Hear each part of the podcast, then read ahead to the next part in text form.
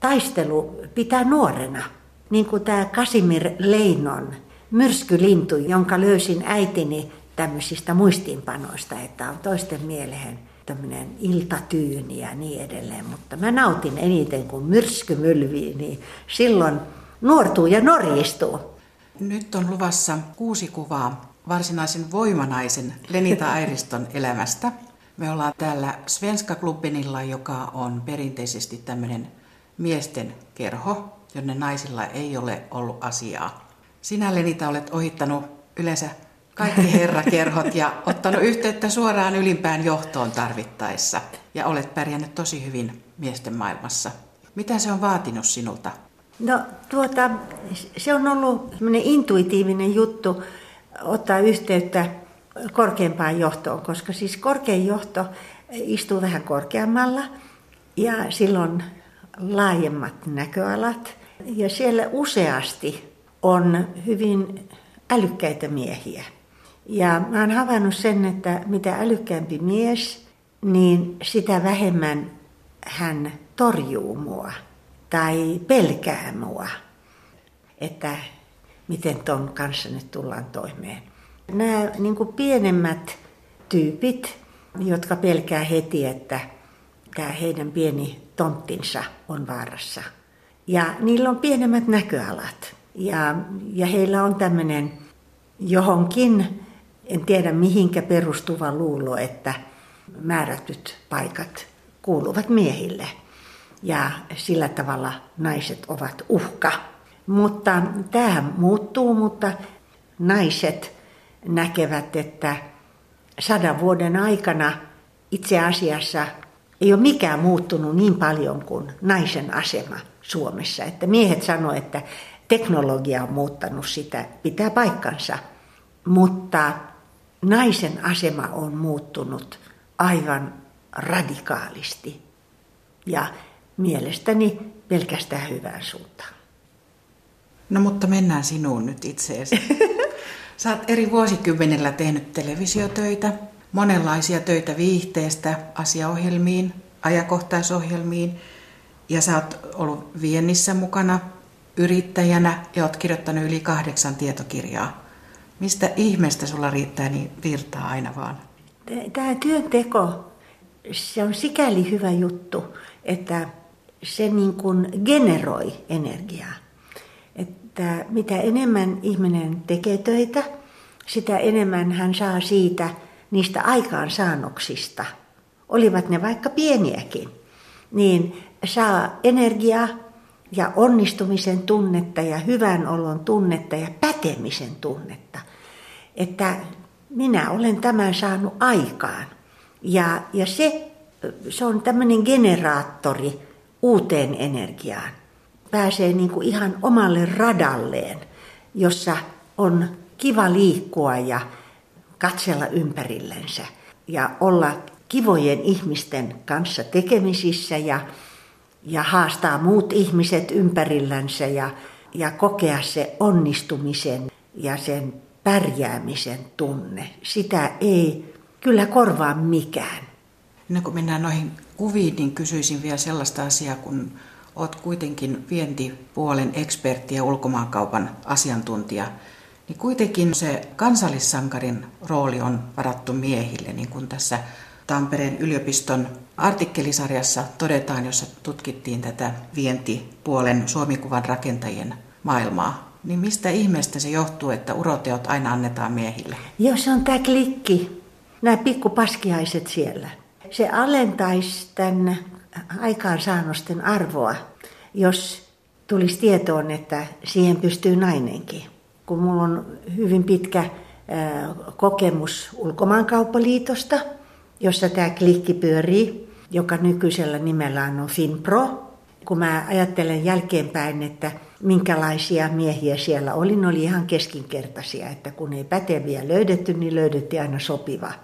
Ei silloin saada mitään suuria asioita aikaan. Ja heitä silloin ärsyttää, että mähän tein heille hyvin paljon alihankkijana, sanotaan näin, erilaisia tuotantoja, mutta sitten kun mä halusin tehdä omalla nimelläni niin kuin pitää tehdä oman tuotantoyhtiöni kanssa, niin silloinhan ukot häirintyi ihan hirveästi, hermostuivat ja ja, ja sitten se, että varmaan tässäkin tutkittiin juuri näitä yhteisöjä, jotka niin kuin yhteisesti järjesti, niin mähän olin heidän ulkopuolellansa, että mähän otin suoraan yhteyttä yrityksiin, jotka tiesivät, että mitä pitää tehdä. Kun taas nämä miehet tämmöisissä, niin ei niillä ollut niitä näköaloja kuin jollain pääjohtajalla, joka näkee, että että esimerkiksi 70-luvulla ja 80-luvulla oltiin suurissa vaikeuksissa, kun maailmalla ymmärrettiin väärin Suomen asema. Sanottiin, että Suomi on niin idän ja lännen välissä. Sehän on roskaa. Suomi kuuluu länteen. Euroopan jakoi rautaesirippu, jonka itäpuolella oli itäblokki, joka oli Neuvostoliiton hallinnan ja vallan alaisena. Siellä oli vanhoja sivistysmaita ja kaupunkeja, mutta Suomi kuulu koko ajan vapaaseen maailmaan ja länteen. Missä helvetin raja-alueella Suomi oli? Niin kuin tämmöistä puppua kerrottiin tuolla, niin ihmistä meni ihan sekaisin. Ja nämä pääjohtajat ja ne tajusivat sen, että tämä on korjattava. Ja minun yritykseni, minun tuotantoyhtiöni oli sopiva siihen tilanteeseen. Luvassa on nyt kuusi kuvaa Lenita Airiston elämästä ja näitä kuvia voi käydä katsomassa Ylen sivuilla osoitteessa yle.fi kautta kuusi kuvaa. Kuvat löytyvät myös uudesta oma elämän kerrastasi, Elämäni ja isänmaani. Olet kirjoittanut hurmaavan omistuskirjoituksen siihen. Minkälainen omistuskirjoitus tässä on? Joo, tämä on siis tämmöinen niin kuin, mä tyhjennän pajatson. Tämä on oma elämänkerta, joka ensinnäkin Suomi on suuri menestystarina. Ei ole toista maata, joka sorron alta nousee ja sadassa vuodessa kehittyy maailman parhaaksi maaksi. Ja miten se on tehty? Se on tehty kovalla työllä, mutta ennen kaikkea kun puhumme tästä talvisodasta ja jatkosodasta ja Lapin sodasta, niin se ei ole yksittäinen asia, vaan nämä rintamanaiset ja rintamamiehet, Suomen puolustusvoimat, lotat mukana, saivat tällä puolustustahdollansa ja, ja, ja tahdolla säilyttää Suomi itsenäisenä ja meidän itsemääräämisoikeutemme omassa maassamme – siihen, että me emme joutuneet rautaesiripun väärälle puolelle. Ja saatoimme vapaana maana kehittää itseämme. Ja tulos on tämä. Jos me olisimme joutuneet Neuvostoliiton alaisiksi, kuten Baltiamaat ja Balkan ja, ja Unkari ja nämä, niin ainakin minun elämäni olisi mennyt täysin pilalle. Ja sen takia niin olen tämän omistanut meidän puolustusvoimille ja talvi- ja jatkosodan rintamamiehille ja naisille. Aloitetaan tästä vuoden 1954 kuvasta, jossa olet valtameri-aluksella. Tulet New Yorkista takaisin Eurooppaan, mutta sitä ennen sinut valittiin Suomen neidoksi. Mikä oli se oivallus, kun Lahden kuntoutuspiirin Helke Halsti vei sinut kuntoutusklinikalle tapaamaan sotainvalideja? Joo, sen valtavan, valtavan hinnan, 200 000 vaikeasti haavoittunutta nuorta miestä, keski-ikä 25. On se valtava, käsittämätön uhraus, jolla lunastettiin tämä meidän vapaus. Ja silloin vuonna 1954, kun mut valittiin Suomen neidoksi ja lähdin Yhdysvaltoihin, Kaliforniaan Suomen neitona, niin se mikä mulle ensimmäisenä siellä tuli esille oli se, että miten paljon amerikkalaiset tiesivät Suomesta. Et Suomi oli ensimmäisen maailmansodan jälkeen nuorena itsenäisenä valtiona ainoa, joka maksoi velkansa Amerikkaan. Että oli hirveän hienoa olla suomalainen, aivan poikkeuksellinen. Tietysti isäni ja Sotainvalidien veljesliiton Lahden piirin Helki Halsti – niin me kävimme pitkiä keskusteluja näistä asioista, että mä tiesin ihan tarkalleen, mikä tämä koko konteksti oli, mitä mä edustin.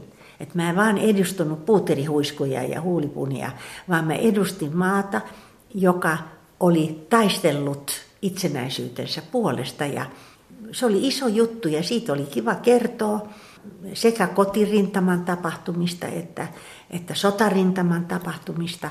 Ja tällä tavalla mä olin siellä yli puoli vuotta, kiersin ympäri Amerikkaa ja mut kutsuttiin eri radio-ohjelmiin ja TV-ohjelmiin ja TVhän oli silloin jo siellä nousussa ja kouluihin varsinkin.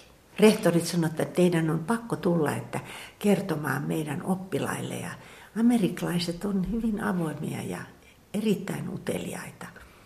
Ja sitten mä, tuota, mullahan oli ensimmäisen luokan lippu Pan American Airlinesilla, president class, niin mä möin sen heti, kun pääsin Kaliforniaan ja ostin sillä tämmöisen junalipun, joka sitten oli hyvin joustava, että mä voin mennä minne tahansa.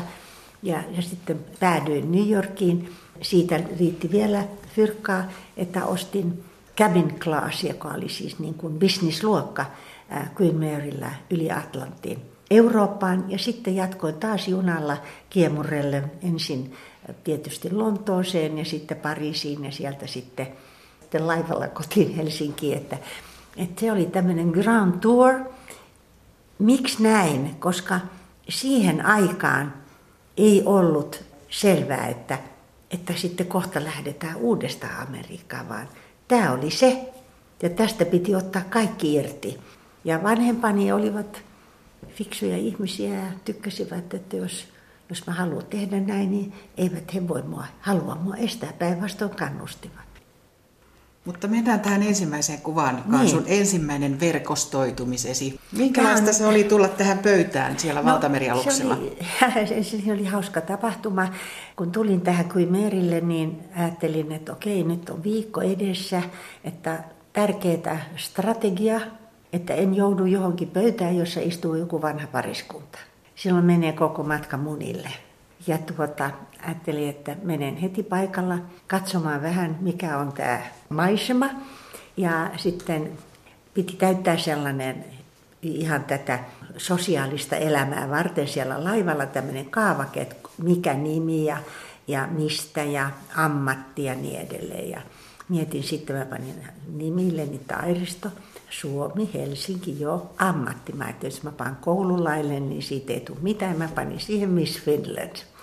Ja sitten sen paperin kanssa menin sitten sinne ravintolan hovimestarille ja, ja tulin katsomaan tätä pöytää, mihin asetun sitten illalla. Että et mä en halua mennä pöytään, missä on vanha pariskunta.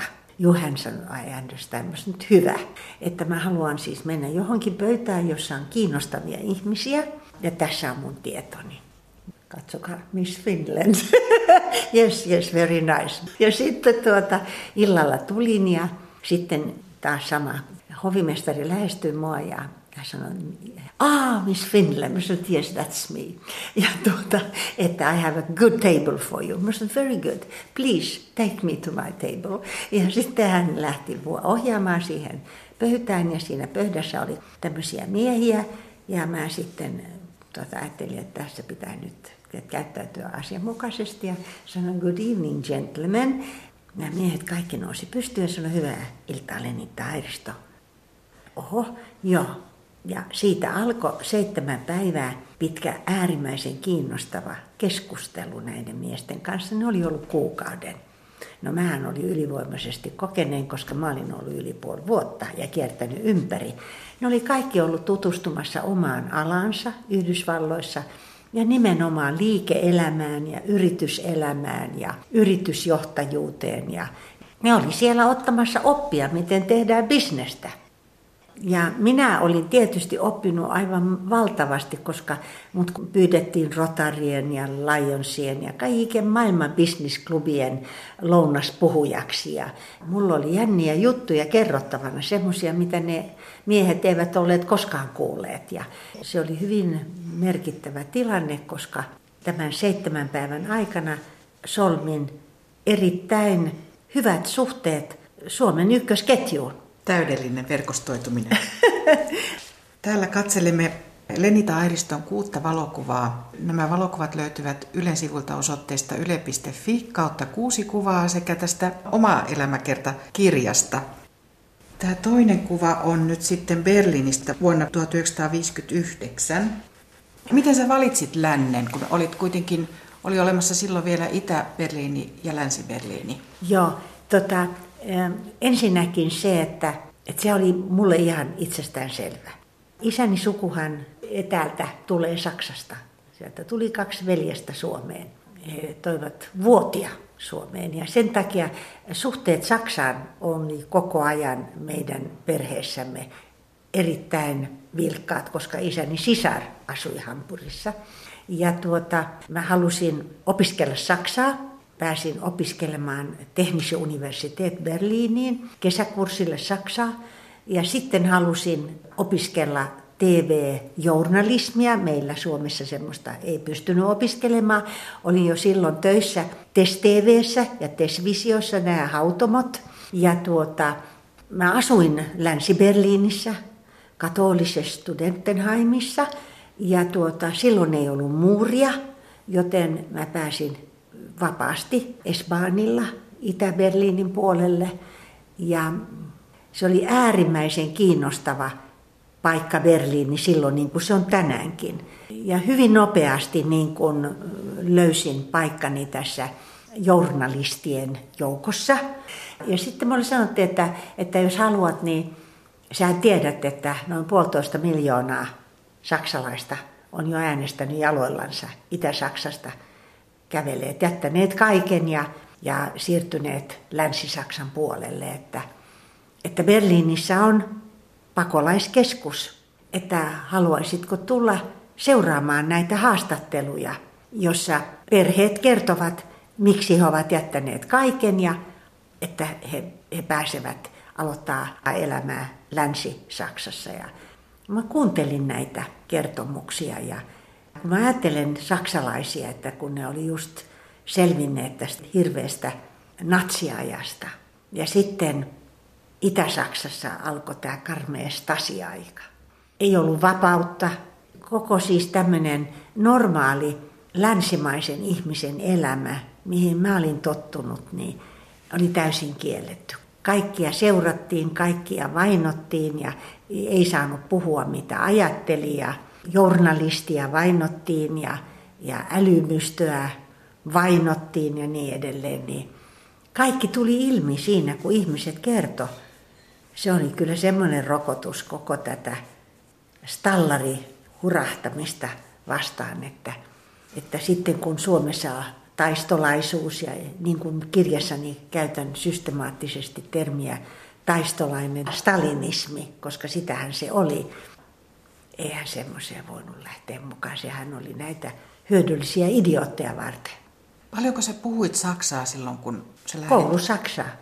Koulusaksa. Koulusaksa. Isäni oli täysin kaksikielinen. Hän puhuu siis täydellistä saksaa ja suomea. Hän puhuu neljää kieltä. Hän puhuu suomea, ruotsia, saksaa ja englantia. Puhuko isäsi sulle saksaa myös kotona? Ei, mutta hän, hän on mielenkiintoista, että aina kun hän puhuu äidistänsä, niin aina käytti sanaa oma. Ja tässä täytyy ottaa huomioon se, että mä en saanut pitää isää kovin pitkään. Tässä vaiheessa, kun mä olen Saksassa, niin isäni on jo poissa. Mutta tämä saksalaisuus ja tämä tämmöinen saksalainen kulttuuri, jonka hän oli perinnyt omalta isältään, joka puolestaan kuoli 46-vuotiaana, niin tuota, se istui hänessä hyvin tiukkaan. Tässä kirjassa myös kerrot, että saksalaisuus on näkynyt perheen kulttuurissa sukupolvelta toiselle, niin miten se on näkynyt? Se? Tiukka kuri, tiukka kuri ja tämmöinen työnteko Vanhempani teki valtavasti töitä. Vaikka tehtiin valtavasti töitä, niin siihen aikaan ei vielä rikastuttu sillä työllä, mutta pysyttiin hengissä. Että isäni perusti liikkeenharjoittajan konttorioppilaitoksen, koska ei ollut työpaikkoja, niin ihmiset halusivat perustaa pikkuyrityksiä, suutarit, räätälit, erilaiset palveluammatit, mutta heidän piti osata hoitaa yritystä, piti oppia kirjanpito, kauppalaskento, kauppakirjeenvaihto, konekirjoitus, että tuota, pystyivät hoitamaan pientä yritystään. Ja siellä isäni liikkeenharjoittajan konttorioppilaitos, siellä oli tämmöisiä kursseja, ne oli maksullisia ja sitä kautta ihmiset sitten pystyivät perustamaan yrityksensä. Ja tässä koulussa sitten oli päiväkursseja ja iltakursseja. Että oli pitkät päivät, mutta siinä oli aina kuuden nurkilla oli tämmöinen väli ja silloin meidän perheemme söi. Kaikki oli pöydän ympärillä. Ja se oli se, jolloin tapahtui tämä perheen kulttuurin siirtyminen lapsiin ja kasvatus. Puhutaan vielä tästä toisesta kuvasta. Mitä muistat tästä toisesta kuvasta? Joo, no mä olen tässä, kävelen tuolla siellä pakolaiskeskuksessa. Eihän se ollut mulle uusi asia. Kyllähän mä tiesin, että Saksa on, siis rautaesirippu oli ollut jo siinä vaiheessa hyvin pitkään. Ja tiesin, että Saksakin oli jaettu kahtia ja Berliini, vaikka siellä ei ollut muuria, niin se oli, siinä oli kaksi eri Berliiniä. Ja olin paljon siellä työmatkoilla ja löysin myöskin sieltä läheisiä ystäviä ja, ja niin edelleen, niin kyllähän se oli mulle aivan pöyristyttävä asia, että, että Suomessa oli tämmöisiä NS-älykköjä, jotka tuota, eh, ihailivat ja kirjoittivat julkilausumia eh, DDRn kulttuurielämästä ja että miten se oli jotain esimerkillistä. Sehän oli, se oli ihan sontaa, mitä he kirjoittivat. Aivan siis järkyttäviä asioita. Ja, ja tällä tavalla johtivat suomalaisia harhaan. Ja, ja tässä erittäin merkittävänä keskuksena on ollut Tampereen yliopisto, joka koulutti tällaisia toimittajia, jotka levittivät tällaista valhetta. Siis valheuutisia. Ei se ole Trumpin keksimä sana. Että ne, jotka eivät olleet samaa mieltä Tampereen yliopiston professoreiden Hemanus ja Nordenstrengin kanssa, kuten minä, niin mähän olin niin kuin ruttoakin pahempi paise mediassa. Ja sain tuntea sen myöskin ja, ja se johti jopa siihen, että heidän vihapuheensa ja varsinkin Hemanus ja hänen väärät, siis valheensa, niin sitten levisivät näihin muihin toimittajiin ja mä haastoin oikeuteen ja voitin. Mennään siihen kolmanteen kuvaan, joka on Joo. mediaa. Joo. Olit tosiaan vuosikausia television palveluksessa ja sitten tuli tämä seitsemäs hetki, Joo. jota teit 1988-1991. Tässä kuvassa on kaksi juontajaa, toimittajaa, sinä ja Tapani Ruokanen ja sitten Kremlin päätiedottaja Gennadi Gerasimov. Minkälainen ohjelma tämä oli? tämä oli hauska. Ensinnäkin niin Heikki Lehmusto soitti mulle ja sanoi, että kolmoskanava, joka oli silloin uusi kanava, joka sitten fuusioitui MTV ja MTVstä tuli MTV3, niin nyt hän haluaa tällaisen ajankohtaisohjelman ja hän toivoo, että, että se tehtäisiin tämmöiseen, ei myötäkarvaa, vaan todella kovin otteen. Ja, ja ensimmäisenä oli Seppo Heikki Salonen, mun tuota, kollegana siellä, hän tuli Ylestä ja hän oli ollut Demarilehden päätoimittaja ja, ja sitten oli Tapani Ruokanen ja Tämä osui tähän eh, nimenomaan Tapani Ruokasen aikaan ja eh, Mihail Gorbachev tuli Suomeen ja se oli uskomaton media mylläkkä. Tapani oli saanut jostain tietoa, että päätiedottaja Gennadi Gerasimov asui tuolla, niin monta kertaa vaihtunut tämän hotellin nimi, mutta silloin kai se oli Intercontinental. Ja tota, että mennään sinne ja nyt sun pitää hurmata hänet, että me saadaan hänet tähän meidän ohjelmaan. Tähän lähtee, sieltä hän tapaa toimittajia, meidän pitää saada hänet sieltä irti ja tuoda Crea Videostudioon. No sinne mentiin sitten ja Gerasimov istui siellä – toimittajan kanssa ja sitten Tapani sanoi, että on tossa. Ja sanoin, että no okei, kaikki lamput päälle. kaikki lyysarit päälle ja, ja sitten hän, keskustelimme hänen kanssaan, saimme hänet vähän siitä irtaantumaan ja ja sitten mä sanon aivan yksinkertaisesti hänelle, että tässä on nyt ympärillä toimittajia, jotka tekee pikkujuttuja teistä. Mutta jos te haluatte todella, että teille annetaan tunti aikaa ja te saatte kertoa kaiken, mitä te haluatte, niin ehdotan, että lähdette meidän kanssamme ja te tuutte saamaan sellaisen huomioon, mitä kukaan muu näistä ei pysty teille antamaan.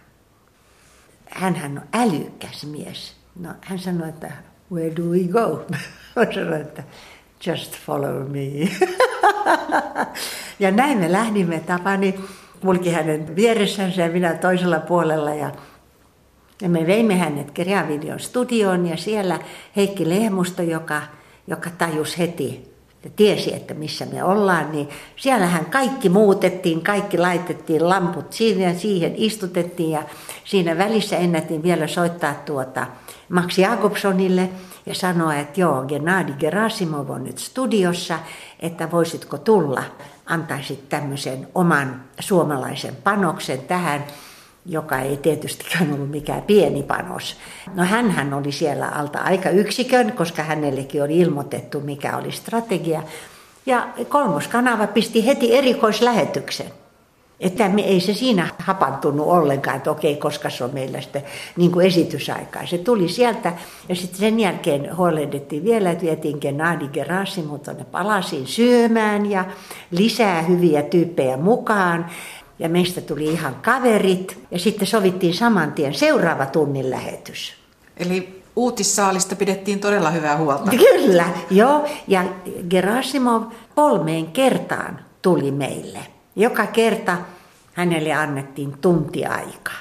Ja me huolellisesti aina Tapanin kanssa katsoimme, että, että meillä oli hyviä uusia kysymyksiä ja, ja se oli mielenkiintoista, että näiden kolmen ohjelman aikana, jotka tuli siis, siinä oli aikaa välissä. Gennady Gerasimov oli välillä Yhdysvalloissa, missä hän sai Great Communicator tämmöisen, tämmöisen palkinnon siitä, miten hyvä hän oli. Hän puhui täydellistä englantia. Ja sitten siinä aikana Neuvostoliitto romahti ja muurit murtu ja kaikki. Ja sen jälkeen tuli sitten uudet tiedottajatkin ja Gennady Gerasimov, hänestä tuli suurlähettiläs muistaakseni Portugaliin. Ja miten toimittajat, nämä miestoimittajat, nämä poliittiset toimijat, jotka olivat rähmällään roikkuneet puolen elämänsä, niin Herran piäksut, kun ne haukkunut. Herra jestas, ne, ne, niinku, ne niinku tyhjensi siis suunnilleen paksusuolensa näihin juttuihin, kun heitä otti niin hirveästi päähän. Kaikki nämä Tampereen yliopiston opetuslapset että miten röyhkeästi mä kohtelin Gennadi Gerasimia, kun mä en asettunut siis mitenkään rähmälleni. Hänhän rakasti sitä, great communicator, että hänet otettiin siis kurkusta kiinni ja ravistettiin ja hän pystyi suvereenisti esiintymään ja kertomaan. Eihän hän olisi halunnut mennä näiden nyökyttäjien kanssa mihinkään. No, joka tapauksessa niin tämä on hauska juttu ja täytyy sanoa Tapani Ruokaselle, että vaikka onkin pappi, niin siinä hän pysyi reippaasti mukana ja hoiti tehtävänsä loistavasti, että että hyvä taistelupari. Minkälaista palautetta sait katsojilta? No meillähän oli aivan ylivoimaiset nämä katsojaluvut, koska tota, oli aivan jotain uutta draamaa, TV-draamaa esitettävänä. Ja tuota, meillähän oli monia muitakin hirveän hyviä juttuja siellä, että käsiteltiin, kun Viro itsenäistyi ja ja sitten tässä samassa ohjelmassa oli myöskin tämmöisiä hauskoja juttuja, niin silloin meillä oli Jorma Reini, joka juoppojen kollegoja, nämä oli juovuksissa kuin apinat, nämä tulopoliittiset neuvottelijat, niin lähettivät Marian Lakseenille tämmöisen kikkelikortin, jossa alaston nainen putoo, tota, hänellä on tämmöisenä laskuvarjonna rintaliivit ja hän puhutoo tämmöiseen kikkelimereen. No Miten mun... ihmeessä sait Jorma Reinin valtakunnan sovittelijan mukaan? No uhkailemalla. Uhkailemalla. Mä sain hänet puhelimeen ja hän kiermurteli siellä kun mato koukussa ja mä sanoin, että no joo, että katsokaapas, että että tämä on tämmöinen tapahtuma, että CNN, niille ei ole oikeastaan mitään kivaa kerrottavaa. Tämmöistä niin kuin todella, missä on niin kuin säpinää. Ja tuota, mä oon ottanut yhteyttä eri naisjärjestöihin, ne tekee suurennusta tästä kikkelikortista. Siis todella suurennusta, ei mitään pienennystä, vaan suurennusta, semmoista 20 metriä kertaa kolme metriä. Ja niitä ne tulee heiluttelee sinne rottopuistoon. teidän ikkunanne alle. Ja CNN tulee paikalle ja kuvaa tätä tilannetta ja minä kerron heille tietysti, että mistä tämä on lähtenyt. Ja että varmaan tiedätte, että Amerikassa niin tämä naisasialiike, sieltähän lähti kaikki nämä, kun poltti rintaliivitkin ja niin edelleen. Että se on kova luu siellä, että siellä poliitikot pelkää ihan hirveästi näitä feministejä. Että tuota, tämähän menee coast to coast ja joka paikkaan sieltä vielä sitten linkkeillä ympäri maailmaa. Että teistä tulee kuuluisa hetkessä. Pitkä hiljaisuus siellä. Ei enää mitään, no koska hän tulee. Ja Marian Lakseen, niin hän oli aivan loistava. Ja, ja siinä oli tämmöinen kasvatusopin tohtori nainen, erittäin fiksu nainen myöskin mukana. Ja sitten yksi vähän tyhmempi professori. Joo, joo, se oli hauskaa. Mulla oli todella, mä olin hyvin tyytyväinen. No mutta teidän... Muistan sen kyllä hyvin. Muistan sen kyllä hyvin, kyllä. TV-esityjiin ja julkisuuden henkilöihin usein lyödään jonkinlainen leima kanssa. Mikä on semmoinen leima, mitä sä oot itse kammonnut? No en mä tiedä. Se on sillä tavalla, että, että tänä päivänä mä oon ihan äimän käkenä, miten sympaattisesti ihmiset suhtautuu minuun. Niin kuin kaikki, se ei ole vaan minä, vaan kaikki naiset, jotka, kun sanotaan juhlapuheissa, että rikkokaa rajanne, niin sehän on siis ihan höpöä.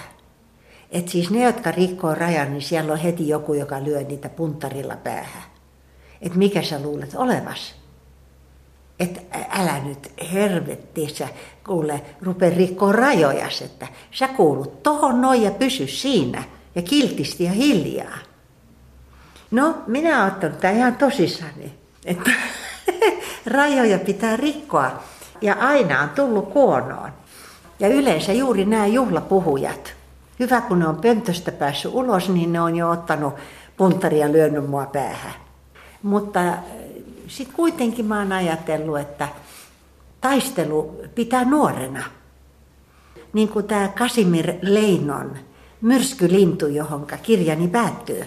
Ja jonka löysin äitini tämmöisistä muistiinpanoista, että on toisten mieleen tämmöinen iltatyyni ja niin edelleen. Mutta mä nautin eniten, kun myrsky mylvii, niin silloin nuortuu ja norjistuu, myrskylintu. Siinä on jotakin, että, että siinä tuntee olevansa elävä. Mutta lähinnä se on ollut sitä, jonka varmaan kaikki naiset pystyvät samaistumaan. Se on ollut torjumista. Se on ollut torjumista ja se on ollut mitätöintiä. Ja se on ollut vainoamista. Jos haluaa rikkoa rajansa, niin hyvä tietää etukäteen, että Tämä on se, joka on sitten vastassa. Eikä se ole niin paljon vielä muuttunut, etteikö sitä pääsisi niin kuin nykynainenkin kokeilemaan. Että siitä vaan. Mitä arvelet, olisiko elämä ollut helpompaa, jos olisit jäänyt Amerikkaan? Ei se olisi ollut helpompaa, mutta se olisi ollut ehkä aika samanlaista.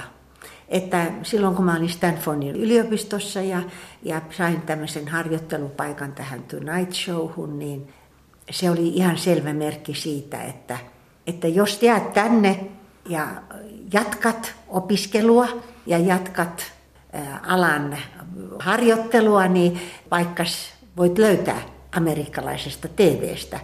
Mä olisin voinut löytää myöskin amerikkalaisesta liike-elämästä. Ja, mutta ei mulla, ei mulla ole mitään semmoista, että mä olisin jotain menettänyt. Mun paikkani täällä Suomessa, tai mä, oon saanut hallintaani ihan hyviä juttuja.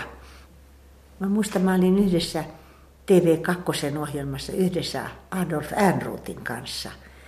Hän sanoi siinä, niin kuin hän on sanonut moneen kertaan, että Suomi on hyvä maa, sitä kannattaa puolustaa. Niin mä voin sanoa, että Suomi on hyvä maa, että täällä kannattaa olla ja rakentaa tätä maata. Onko kuitenkin elämässä joku semmoinen asia, jonka sä olisit tehnyt toisin? Tämän jälkeenpäin ajateltuna, niin mä oon tehnyt hyvin huolella ratkaisut. Et mä en ole tehnyt hutiloituja ratkaisuja. Mä oon joutunut tekemään nopeita ratkaisuja, mutta mä oon pystynyt tekemään ne nopeasti, koska mulla on ollut tämmöinen jo käsitys, mihin suuntaan mä menen. Ja tietysti nopeita ratkaisuja semmoisia, missä on pudottu niin ihan jonnekin tietämättömyyteen ja niitäkin elämässä on ollut. Mutta päällisin puolin niin ei, ei ole mitään sellaista, jota mä olisin halunnut tehdä toisin. Katselemme täällä Lenita Airiston kuutta kuvaa ja ne kuvat löytyvät Ylen sivuilta osoitteesta yle.fi kautta kuusi kuvaa. Tässä neljännessä kuvassa on kaunis punainen asu ja sinä olet taivaallisen rauhan aukiolla. Joo. Mihin tota, tämä kuva liittyy? Tämä liittyy näihin mun maailman kiertueihin. Mulla oli sitten mahdollisuus ja, ja kyvyt lähteä erittäin voimakkaasti vientityöhön ja siihen mulla oli koulutus ja, ja sitten yhdistin sen osaamisen, jonka olin oppinut televisiossa, että miten esitellä asioita aivan uudella tavalla.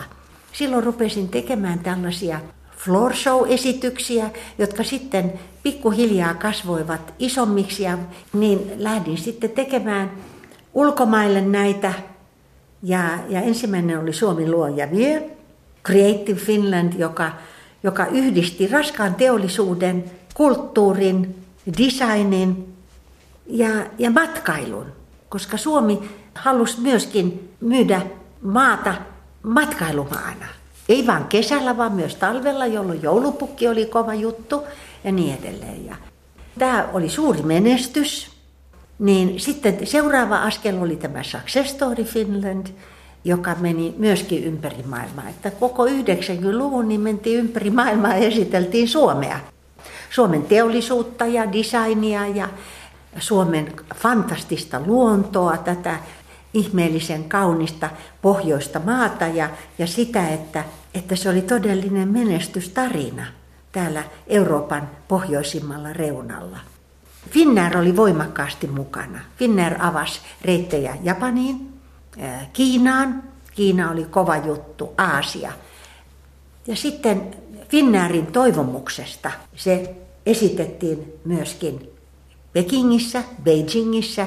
Ja ainoa paikka, jossa siihen aikaan oli siis tasainen sähkö, oli kansankongressipalatsi, eli kansojen halli, the great hall of the people. Ja tuota, silti mulla oli tähän erittäin tekniseen multimedia-esitykseen oli tämmöiset upsit mukana. Eli jokaisen tietokoneen päähän aina asetettiin tämmöinen virran tasaja. Ja tämän koko esityksen niin kuin kolme yritystä, jotka sen toteuttivat, oli Finnair ja sitten CITIC, China International Trust and Investment Corporation, jossa tämä Deng Xiaoping oli pääjohtajana, ja Airisto Oy, mun tuotantoyhtiöni. Ja, ja sinne sitten mentiin ja siinä suuressa salissa, joka näkyy tässä, 6000 henkeä mahtuu siihen, liikenteeltä suljettiin tämä edusta, tämä taivaallisen rauhan aukio, Tiananmen Square, ja sinne sitten vaan päästettiin se liikenne, joka toi nämä kutsuvieraat sinne ja, ja siellä esitettiin Success Story Finland ja se ylitti kaikki uutiskynnykset. Siis sadat miljoonat ihmiset Kiinassa näkivät sen sekä kiinankielisissä uutis- ja ajankohtaisohjelmissa ja ja sitten myöskin englanninkielisissä ohjelmissa. Se oli kova juttu. Mutta tähän liittyy yksi unelmien täyttymys tähän Pekingiin. Tämä on yksi tärkeimpiä asioita elämässäsi. Niin no, kyllähän se tietysti, että ei tarvitse mitään muuta sanoa kuin, että tehkää perässä. Ei pysty. Mutta enhän mä sitä yksin tehnyt vaan siinä oli Finnair erittäin tärkeänä. Ja Finnair on myöskin tämmöinen meidän kruunun jalokivi, jota, jota ihmiset ei oikein niin kuin ymmärrä, miten arvokas asia se on. Meidän vientimme edistämiseksi eniten on tehnyt Finnair. Se on avannut suorat reitit juuri aina niihin kohteisiin, johon meidän vientiteollisuutemme on suuntautunut. 80-luvulla oli vielä tämmöinen tennissukkagate. Joo, no sekin minusta tuntuu, että, että se on niin kuin yksi asia, joka kuuluu tähän eh, mun työni vähättelyyn. Se lähti liikkeelle DDRstä, Honeckerin Saksasta, jossa nämä itäsaksalaiset eh, liikemiehet, jotka liikkuu lännessä, niin niillä oli tällainen teryleeni puku ja valkoiset sukat. Länsisaksalaiset pilkkas niitä die, die weißen Socken sind wieder hier. Kun suomalaiset insinöörit, jotka nyt katsoivat, että se ei ollut niin nogo nuuga, miltä näytti, niin käyttävät myöskin näitä sukkia. Mä sanoin, että teidät niin kuin sekoitetaan näihin itäsaksalaisiin. Niin tuota, sitten siitä jotkut väänti tämmöisen, että, että ainoa mitä mä olen tehnyt, niin mä olen puhunut valkoisista sukista. Ja vieläkin on näitä, näitä miehiä, jotka siis sanovat, että ai jaa, Leni Tairisto, että joo, että mehän tunnemme hänet tästä. No, musta tuntuu, että tämä mies, joka näin puhuu, niin häntä ei tunneta mistään. Viidennessä kuvassa ovat vanhempasi, Reino ja Alli Airisto. Minkälaiset vanhemmat sinulla oli? Mä sanoisin, että tämä vanhempieni suurin merkitys on ollut heidän oma esimerkkinsä. Niin äitini valmistui konservatoriosta nykyisestä Sibeliusakatemiasta musiikin pedagogiksi. Pääaineena pianosoitto, hän oli pianisti. Siihen aikaan se oli aika hyvä juttu, että sekä hänet että hänen sisarensa koulutettiin. Koulutus ja koko tämä naisen aseman tärkeys tulee ilman muuta äidiltäni ja isoäidiltäni, joka oli siis todellinen kova naama. Sitten isäni, hän oli erittäin lahjakas ja hän oli tietoinen siitä. Hän pystyi opiskelemaan nopeasti kansakoulupohjalta ylioppilas kahdessa vuodessa, sitten yliopistoon ja sitten yhtäkkiä liikemiehestä tuli matematiikan opettaja. Eli että hän näki, että aha, tämä on nyt tilanne, nyt se muuttuu, nyt mä sovellutan itseni tähän, näihin olosuhteisiin ja se vaatii tätä. Ei ollut mitään sellaista, että minä teen näin ja jos ei tätä saada, niin en tee mitään. Päinvastoin. Ja sitten myöskin tämä kansainvälisyys, että sinne mennään, että ja, ja se on kiinnostavaa ja etsitään sieltä paikka ja jos se, siellä tilanteet muuttuu, niin tullaan tänne ja etsitään taas uusi paikka. Mikä on ollut tärkein oppi, mikä sä oot saanut isältäsi? No itse tunto, että hän tykkäsi, että mä olin ainutlaatuinen ja sanoi se muillekin ja jos joku millään tavalla epäili sitä, niin isä sanoi, että teillä ei ole kykyä nähdä ainutlaatuisuutta, että katsokaa nyt tässä, tämä ainutlaatuinen tyyppi on. Ja mä olin isäni kanssa samaa mieltä. Tämä niin kuin luottamus, vanhempani luottivat minuun. Se oli, he olivat luottamuksen arvoisia. Mä saatoimme luottaa kaikissa tilanteissa vanhempiimme. Että tilanteet, jotka oli äärimmäisen kovia, kun pommeja tuli taivaalta ja ja ruokaa ei ollut ja oli kylmä ja sireenit soi. Niin kuin äiti sanoi, että olkaa rauhallisia, että selviämme tästä. Mutta ruikutus oli kielletty. Ja samaten isä sanoi, että valittaa ei saa. Mutta tästä selvitään, kunhan nyt vaan kestetään aina tämä hetki ja sitten tulee seuraava vaihe. Olemme kuulleet nyt viidestä valokuvastasi, Lenita Airisto, mikä voisi olla kuudes kuva, unelma tai toive tai haave, jonka haluaisit vielä toteutuvan? Kai se on jossain lentokentällä. Mä oon kaikkien matkalaukkuini kanssa siellä istun jonkun matkalaukun reunalla ja olen taas menossa jonnekin. Ja tuota, se voisi olla vaikka matkalla Mongoliaan, että siellä mä en ole vielä ollutkaan. Matkustaminen on minusta hyvin tärkeää.